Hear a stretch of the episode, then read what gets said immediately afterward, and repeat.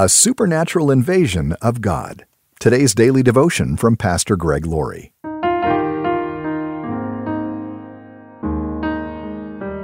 Our scripture reading today is from Psalm chapter 80, verse 18.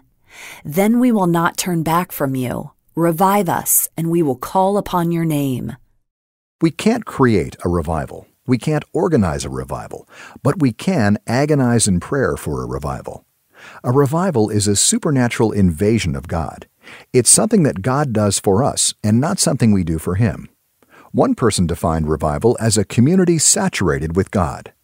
Richard Owen Roberts, who wrote a great book called Revival, described it as an extraordinary movement of the Holy Spirit producing extraordinary results.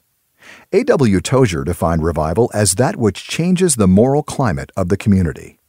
Revival is nothing more or less than a new beginning of obedience to God. And really, non believers don't need revival, they need salvation. The church needs revival. Revival is for believers only, but evangelism is for non believers. Charles Spurgeon said, To be revived is a blessing which can only be enjoyed by those who have some degree of life. Those who have no spiritual life are not, and cannot be, in the strictest sense of the term, subjects of a revival.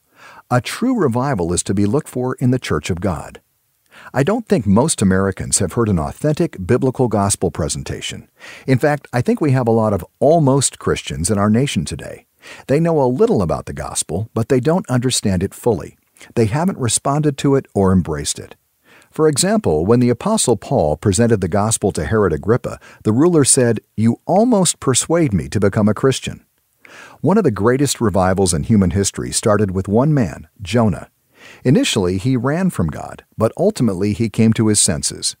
God has called us, like Jonah, to go and preach the gospel. The question is, are we doing it?